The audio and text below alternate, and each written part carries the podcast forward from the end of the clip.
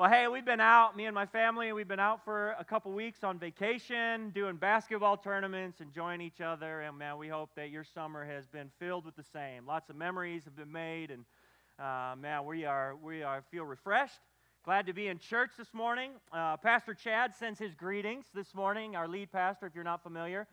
We are a multi-site church, which means we have multiple locations. We have our Republic campus here, and then we also have one in Marshfield. Pastor Chad is at our Marshfield campus this morning, and just excited about what God's doing in Marshfield, and they moved into their new building, and things are just taking off over there, and so Pastor Chad's there, he sends his greetings, but we're going to close out our July series today called Summer Playlist, looking at the topic, the subject, praise and worship. What is worship? How do we worship? Why do we worship? When do we worship? Where do we worship? And all of the above. One of the most essential things in the life of a believer that we can develop is a heart of worship. So today, you get stuck with crazy Uncle Steve, all right? You get what you get, you don't throw a fit, but I'm going to try to come at this subject from a little bit different perspective maybe, and hopefully this finds its way into your life and sits down with where you're at, and you can take something from this and go home with it today and apply it to your lives, because really that's what this is all about, right? It's not just sitting through another sermon.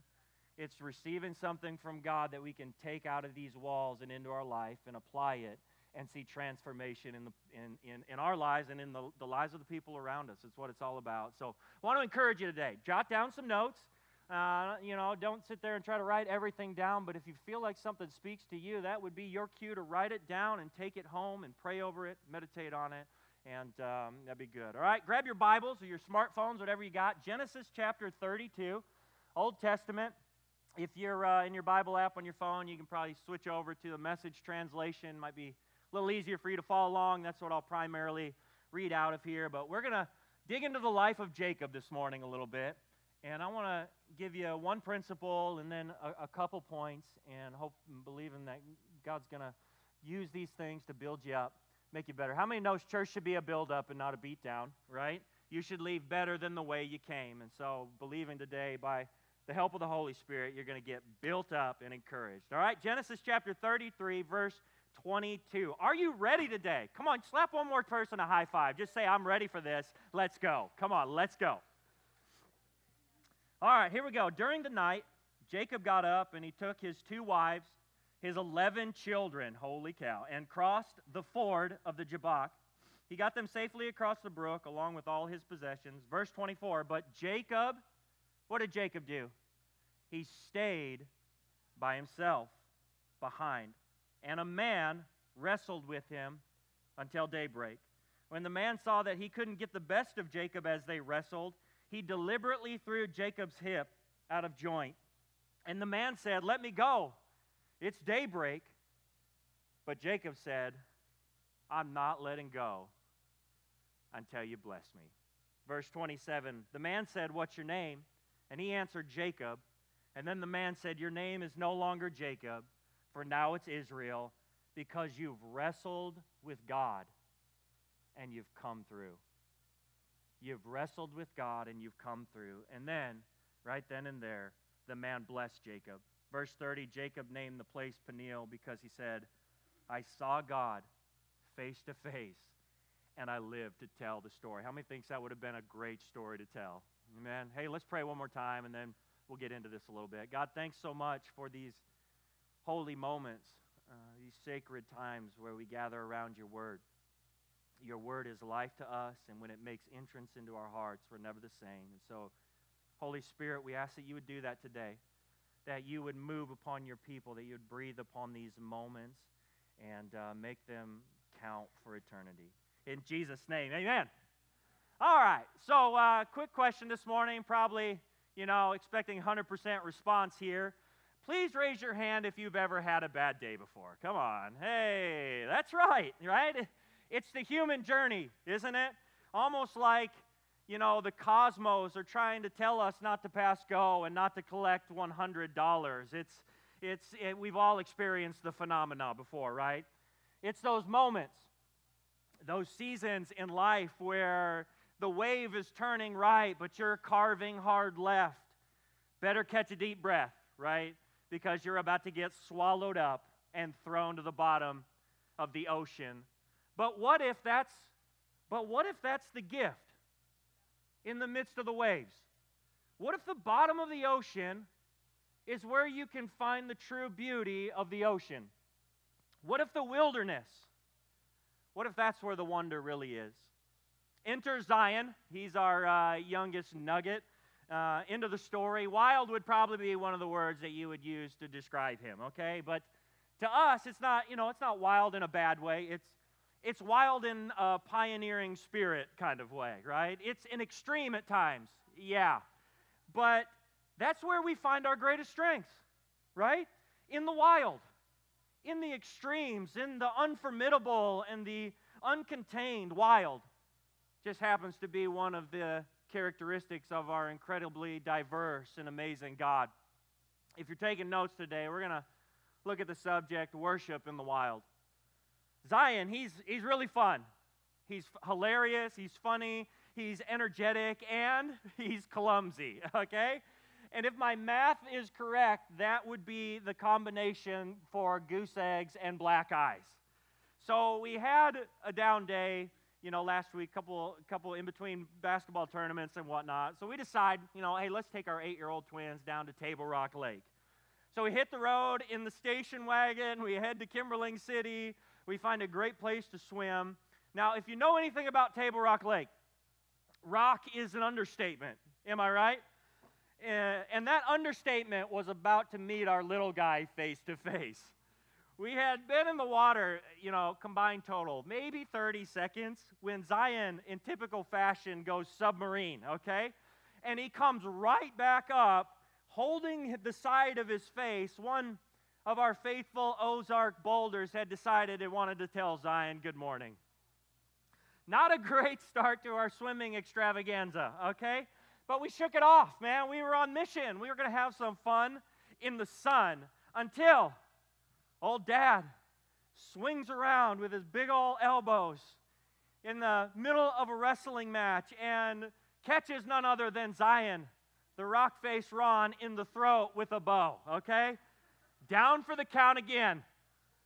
At this point, we'd been at the lake maybe 30 minutes, okay? 30 minutes.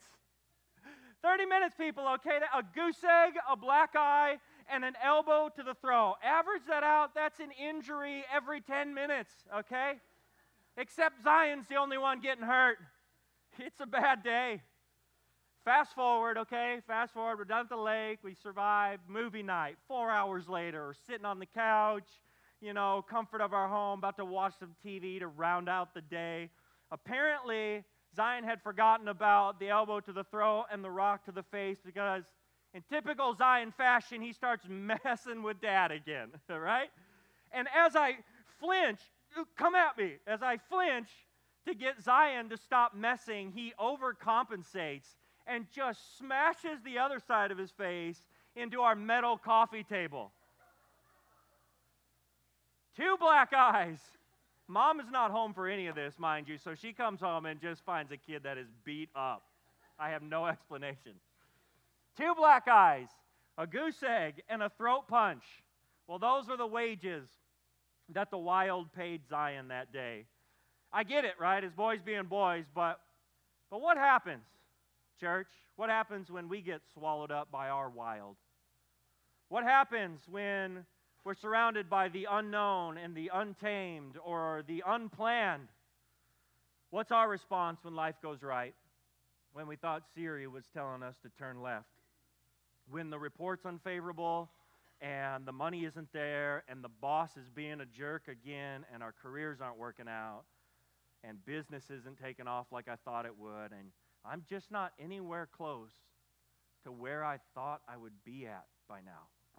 What do you do? What happens when you get 2 black eyes, a goose egg, and a throat punch in one day and wake up to find the same thing waiting for you on the sunrise tomorrow? Because unless you got the cosmos figured out, well, this is a part of our journey, isn't it? Right? And the way we respond to the wild, church, plays a big part in what the wild develops in us. Check this out. Let's go to the scripture. James chapter 1, verse 2. Hopefully this is all right. I know it's a little different message, but James chapter 1, verse 2. Check this out. James said this, "Consider it a sheer gift, friends, when tests and challenges come at you from all sides." Thank you, James. Now I want to elbow you in the throat, right? You know that under pressure, your faith life is forced into the open, and it shows its true colors. So don't try to get out of anything prematurely. Trust God's timing. Let it. What is it? It's pressure. It's pressure. Let it do its work. It wants to do a work in you so you're able to become mature, well-developed, and not deficient in any way. So what do you do? What do you do when the current landscape surrounding your life looks more like a Middle Eastern desert than the great American dream? When challenges and tests come at you from all sides, do we resist the wave crashing against the helm of our ship? Or do we embrace the wave, believing that that wave could actually be the key to taking us deeper? It's what C.S. Lewis, the great author and poet, said. He said, I've learned to kiss the wave that slams me into you. This is the common theme of the story of one of the sons of Abraham. His name is Jacob. Jacob seems to spend a lot of time in the hostile terrain of the wild. Life just doesn't seem to take off in a straight line very often for your guy. But we find an important lesson through his journey and his life experiences in the wild that I think they can help us when we find ourselves off the beaten path and in a tricky spot or in a barren place or in the great unknown. And that lesson, church, it's worship. It's worship, but not just worship like we did this morning, as in the typical Sunday morning church worship experience sense, but worship that goes outside the walls of our Sunday morning church service and into the wild of our lives on Monday morning. I like to call it worship in the wild. It looks different, right? It feels different than what just happened here this morning. So what exactly does worship look like when the geography and the landscape is not Sunday morning, coffee, fist bumps, and a worship team just slaying another set list, and it's Monday again? It's just Monday again, and I got a mountain in front of me and a desert around me, and I'm still hunting for a job, and I'm still behind at work, and my kids are still going crazy, and the bills are piled high, and I'm just not that fulfilled with my career. What do you do? That sounds like your journey with Jacob. Jacob can relate. He had spent roughly the last 20 years of his life working for an unfair man. His name was Laban. Are you guys following me? I'm just going to teach you a little bit today. He spent the last 20 years working for an unfair man named Laban for his stunningly beautiful younger daughter. Her name was Rachel. Hey, 20 years. Get that, 20 years. Waiting for what he thought was the promise. 20 years holding on to hope. Originally, the deal that Jacob and Laban had brokered was, "Hey, Jake, work for me for 7 years, and I'll give you daddy's baby girl, Rachel." But when Jacob's 7 years of servant labor had ended and the day had arrived for Jacob to claim his prize, he wakes up in the morning following the marriage consummation, wipes the sleep from his eyes, expecting to roll over to a dream come true named Rachel, but rather wakes up to a nightmare. And she's got some nasty morning breath. Her name is Leah. "Good morning, honey." Good morning. There was no Rachel waiting for Jacob. There was no pot of gold at the end of the rainbow. There was no cute, messy morning hair to make fun of. There was most definitely no newlywed giggles coming from the bedroom that morning. Just a lot of fear and confusion and pain and betrayal. And I'm sure a color wheel of other emotions and words that you can't put in the Bible. Laban had tricked Jacob. And in the middle of the night, Laban sends his less attractive older daughter Leah to be with Jacob instead. Jacob wakes up, and his reality looks vastly different than what he thought it was going to look like by now. His life was nowhere close to the destination that he had planned to be at by now. Bad day. It's a bad day. Jacob has a black eye. He's taken a rock to the face, an elbow to the throat, and a mouthful of lake water. What are you going to do now, Jacob? What are you going to do now? Well, I'm going to keep on working. I'm going to keep on pressing. I'm going to keep on believing. I'm going to keep on hoping. And I'm going to keep on worshiping for another 7 years. And then another 7 years after that. All the while, Jacob is being faithful. The wild is doing its God-ordained work on the inside of Jacob. It's what the wilderness is all about. It's about your internal world and what's going on the inside. It's wild in there, isn't it? Producing something. The wild is producing something within Jacob that couldn't be produced had he not spent time in the wilderness. There's something significant. Pay attention when life takes you off the beaten path and you feel like you're in the great unknown, in the remote places of loneliness and disappointment or obscurity and frustration or a new season. Whatever your wilderness reality looks like, there's something significant God is doing in you through the things that are going on around you, even if what's going on around you seems really, really wild. Holy resolve, right? It's all about, it's dependence upon God. It's desperate passion. These characteristics and many more are waiting to be developed in us as we embrace the untamed places of our lives, all the ingredients for true worship, ready and waiting to be pulled out of us by the whitewater rapids of life. It's the perfect storm where all the elements come together into one cataclysmic moment. And if we see it right, church, if you can see your wild season right, you're about to see God. Look at the heroes of the Bible. Moses doesn't encounter God at Orange Julius down at the mall, right? He finds him somewhere out on the desert of Sinai, a long way from the comforts of home. With sun beating down on his back, his skin is dry, his lips are chapped, and dude is just a little bit beat up, but he finds God. Where was the great prophet Elijah when he heard the voice of God like a still small whisper? It was not on the couch with the AC set at 70. It was in the belly of an Ozarks mountain quality cave with cave crickets and bats surrounding him. He finds the Creator. What about Jesus?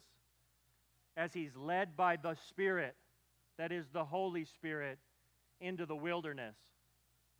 It seems to me, you know, that the wilderness is, the wilderness with all its tests, all its challenges that come at us from all sides, it's not a curse, church, it's a blessing. Stop calling it a curse. It's not, it's a blessing. But there's no way that we're going to look at the things that are working against us and consider it a blessing unless we start to understand that God is using all these outward things that seem to be coming against us to move us into moments with Him that will change us forever. It's a setup.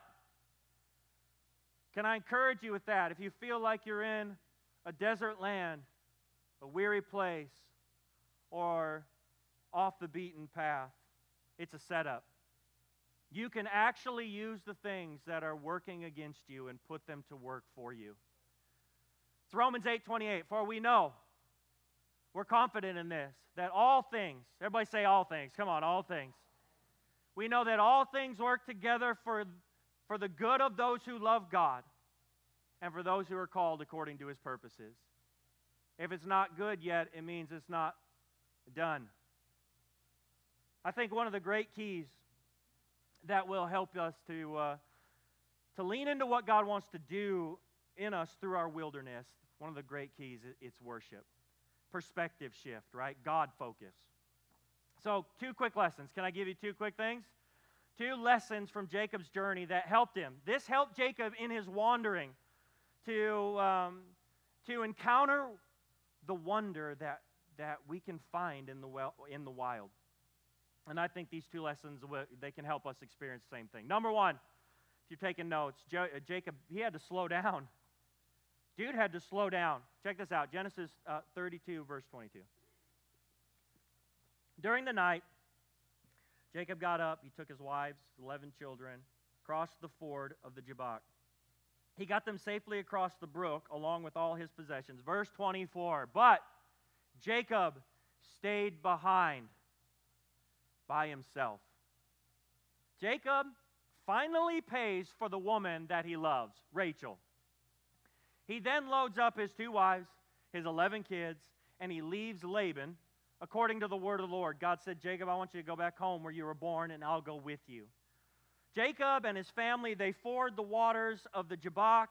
He gets everything he owns safely to the other side. But for some reason, Jacob decides, I'm just going to hang out here and set up camp for the night by myself. Check this out. Solomon said this in Lamentations, verse 2, and it fits so well here. Lamentations chapter 3, verse 28. When life gets heavy and hard to take, go off by yourself. I hope somebody's getting a hold of this. Enter the silence and bow before God. Wait for hope to appear. Don't run from trouble. Take it full face. The worst is never the worst. Go off by yourself, enter the silence, and bow before God. Slow down. The pace of the wild, it will wear out the faith you need to make it through the wild. We have to find a second to slow down and find God in the midst of it all. Jacob stayed behind by himself. One of the healthiest things that we can do, church, for ourselves and for all the people around us in seasons when life gets heavy and we're sunburnt and thirsty is to go off by ourselves, enter the silence, and bow before God. It's worship in the wild. And it begins by getting alone and getting quiet. It's a lost art, right? In our fast-paced, digitally charged culture that's all about producing and doing, it can be very easy in the midst of all that to forget that we are not human doings. We are human beings. The psalmist says it like this, be still and know that God is God. Just be. Just take some time to stop doing and just be for a little bit. This is what put Jacob in position to experience a breakthrough with God that would forever change his life. He took some time to be quiet. He took some time. He took a knee. He pushed pause. He called for a timeout. Quickly to find that in his pause, the one that will never leave us, the one that will never forsake us. He was waiting in the wings of silence and stillness all along the worship experience. It was just getting started. But Jacob stayed behind by himself, and a man wrestled with him until daybreak. God loves to meet us in the wild of our lives if we'll stop long enough to recognize him in the midst of it. We have to slow down. Number two. Slow down. Number one, slow down. Number two, you got to hold on. You got to hold on. Check this out. Genesis 32, verse 26. The man said to Jacob, "Let me go. It's daybreak." And Jacob said, "I'm not letting go until you bless me." It's worship in the wild. Sometimes it tends to look a little bit more like a wrestling match than a worship set. Sometimes it looks more like headlocks and arm bars rather than G chords and drum beats.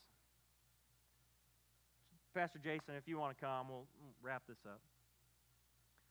As the embers of Jacob's campfire, they light up the night with its glow, we find Jacob in God, the one true living God, grappling on the hot sand floor of the desert. I would have paid to see that fight. You ever experienced a worship set like that? You ever experienced something like that? Because these kind of worship sets, they usually don't happen on Sunday morning. They usually happen in the jungle of business as usual. And it's like an MMA fight between your inner world and God. You're trying to figure some stuff out, trying to wrestle your way through. Your soul is wrestling with its creator. And you know what? Like, that's okay. That's okay. The tension we feel in there, that grappling we sense, it's okay. God wants to meet you right in the middle of that tension. It's very often, church, where we find the wonder of the God that we serve. It's in the tension, but so often we run from it. Rather than lean into the wave, rather than kiss the wave that slams us into Him. If we'll slow down, you know, if we'll hold on, God, man, He wants to show you. He wants to show me who He is when we find ourselves far from home and off the beaten path in uncharted waters. Jacob was in the midst of a worship experience that he would never forget. And the song that was being played, it was to the tune of, "Hold on for dear life." Because it's really the only thing that we can do, right? In the midst of our wild lives, it's the only thing we can do is hold on. It's the only thing that's going to produce the resolve and the strength in our souls that we need to make it through our wilderness seasons.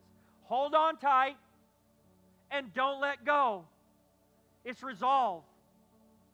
It was a wrestling match, right?